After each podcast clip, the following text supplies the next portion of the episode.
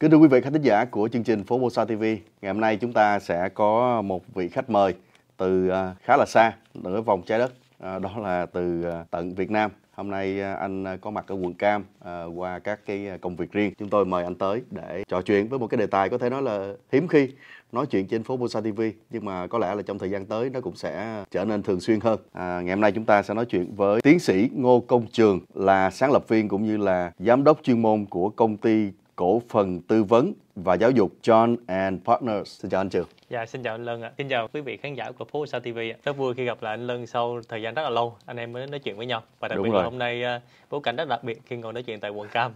dạ.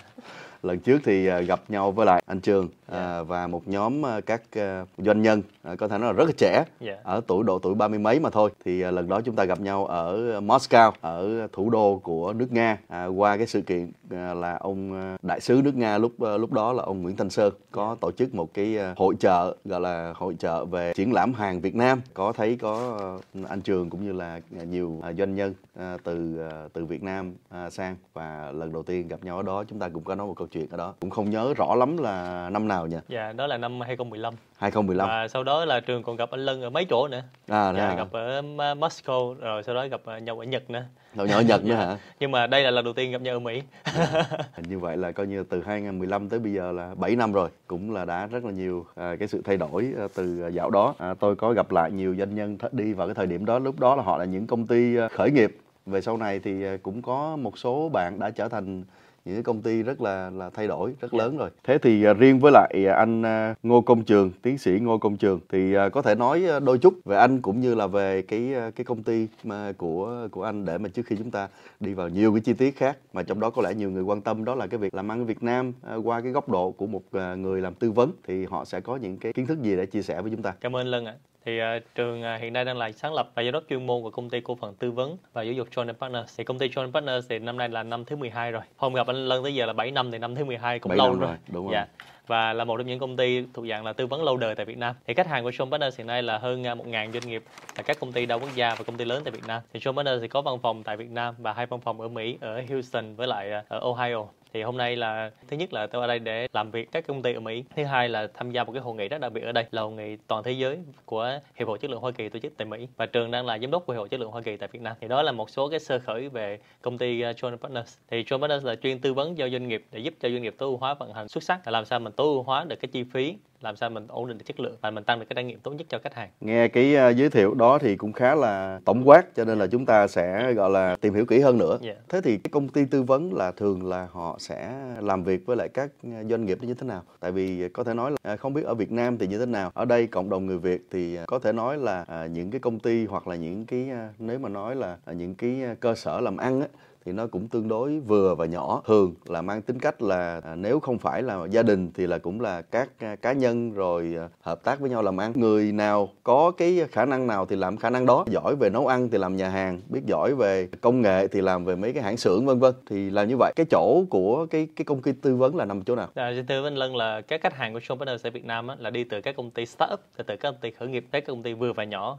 và tới các công ty lớn. Thì tương tự như vậy ở Mỹ á, thì các anh chị nếu mà làm ở vai trò là như anh Lân mới nói thì được gọi là các công ty SME là các công ty vừa và nhỏ là Small and Medium Enterprise. Thì tất cả những công ty đó đều có thể áp dụng được cái mô hình tư vấn này. Thì như anh Lân thấy là ví dụ như mình làm nhà hàng làm F&B thì mình cũng cần làm sao để cho nó tối ưu chi phí. Đặc biệt là sau bối cảnh Covid tất cả mọi chi phí đều tăng và tất cả công ty bây giờ là số lượng người nó ít lại thì mình cần làm sao cho nó lean nó tinh gọn hơn nó hiệu quả hơn. Thứ hai là mình làm sao cho cái chất lượng nó đồng đều nó ổn định hơn ví dụ như là quý vị ở bên Mỹ mà nếu mình có một cái nhà hàng thì dễ, nhưng nếu mình có 10 cái nhà hàng làm sao cho nó chuẩn hóa thì lại khó. Và ai cũng làm giống nhau, đồng đều với nhau mà nó cực kỳ hiệu quả thì đó là lý do vì sao mình cần tư vấn. Thì ở bên Việt Nam, ở bên Mỹ cũng tương tự như vậy thôi. Tuy nhiên là tùy vào cái khu vực rồi tùy vào cái lĩnh vực ở bên Mỹ.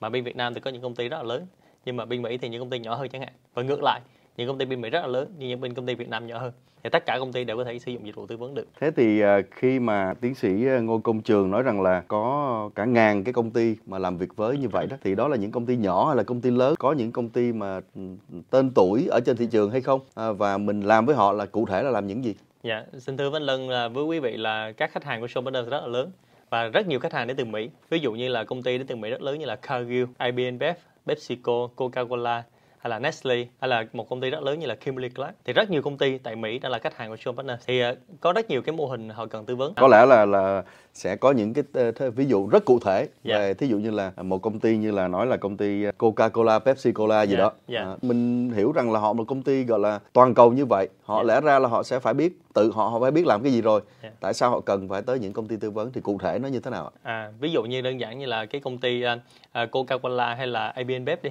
khi vào Việt Nam thì họ không hiểu là họ sẽ mang sản phẩm nào đầu tiên vào Việt Nam. Ví dụ như AB InBev họ có rất nhiều cái hãng bia như là Corona, Budweiser. Khi vào Việt Nam họ sẽ không biết là tung hãng bia nào đầu tiên. Thứ hai là sẽ không biết là đặt nhà máy nằm ở đâu hay là cái tuyển dụng con người đào tạo con người như thế nào. Thì tất tần tật từ giai đoạn đầu tiên tới lúc mà họ cầm cái chai bia trên thị trường đầu tiên thì họ cần cho vấn tư vấn. Thì uh, tương tự như vậy ví dụ như là Coca hay Pepsi họ sẽ có những chiến lược mang tính toàn cầu. Nhưng khi vào địa phương hóa họ cần phải bản địa hóa thì lúc đó họ cần những công ty tư vấn để giúp họ triển khai thành công ở đó. Và bên cạnh đó, họ cũng cần sử dụng con người tại Việt Nam, thì họ cũng cần phải đào tạo, cũng cần phải phát triển con người. Thì tất cả những việc như vậy họ sẽ cần cho business tư vấn. Thì ờ, rất là đơn giản thôi, từ việc chiến lược này hệ thống quy trình, tới lúc mà đi bán hàng, tới lúc mà xây dựng đội ngũ hay là quản trị tài chính. Tất cả mọi thứ họ rất là cần. Thì tương tự như vậy các công ty mỹ họ thường là họ rất là chuẩn hóa rồi. Nhưng mà khi vào bản địa cái việc mà localize là bản địa hóa thì rất là khó khăn.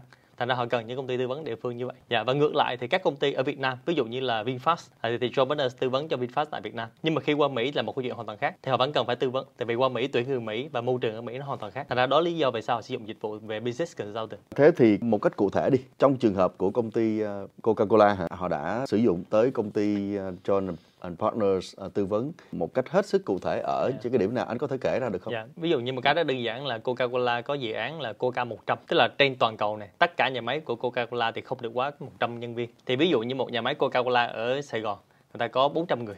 Thì bây giờ làm sao mình giảm từ 400 người xuống 100 người nhưng vẫn hiệu quả như nhau. Và thứ hai có thể là tăng hiệu quả gấp đôi. Đặc biệt là bối cảnh Covid thì anh thấy là từ 400 người giảm xuống 100 người thì chắc chắn họ phải cần tư vấn. Thì cái dự án Coca 100 này trên toàn cầu là dự án rất là thách thức tại vì họ giảm được một phần tư nhân sự và cái việc hiệu quả nó tăng lên gấp 4 lần mình có thể thấy được thì đó là một cái ví dụ rất cụ thể thì uh, thí dụ uh, như vậy thì họ 400 người yeah. Dạ. họ cần xuống trăm người yeah. Dạ. họ sẽ gọi anh uh, hoặc là công ty John Partners tới yeah. Dạ. rồi cái là mình đi vào trong cái nhà máy đó họ mình nói đây ba người này cuốn gói đi về ba người cứ gói đi về để yeah. mà giảm xuống trăm người hay là như thế nào nó cụ thể à, tức là mình có một cái công cụ một cái phương pháp tiếng Anh nó gọi là operational excellence ừ. tiếng Việt đó là vận hành xuất sắc À, thì trong đó nó có 6 cái công cụ liên quan bên trong nè. Ví dụ như cái công cụ mà đang trao đổi với Lân đó chính là công cụ về Lean là về tinh gọn. Thì mình sẽ làm sao phân tích các công đoạn trong công việc. Công đoạn là mình giữ lại công đoạn là mình outsource ra bên ngoài. Tức là mình sẽ cho người để mà tới công ty để dạ. mà có chuyên mà gia tới sát, tư vấn luôn. à, nói chuyện với lại công ty. Dạ đúng rồi. Có chuyên gia tới tư vấn chuyên gia tới khảo sát. Ở bên Show Partners thì đội ngũ chuyên gia tới hơn 200 người là thì chúng tôi tới à, tư vấn đánh giá sau đó đưa ra những giải pháp cùng với công ty. Và đó là cái mà những dự án rất thành công và sau đó họ sẽ tập trung vào những cái giá trị cốt lõi, những cái mà Coca không làm được thì người khác không làm được, thì tập trung vào phần đó. Còn cái nào không làm được thì người ta sẽ outsource ra bên ngoài.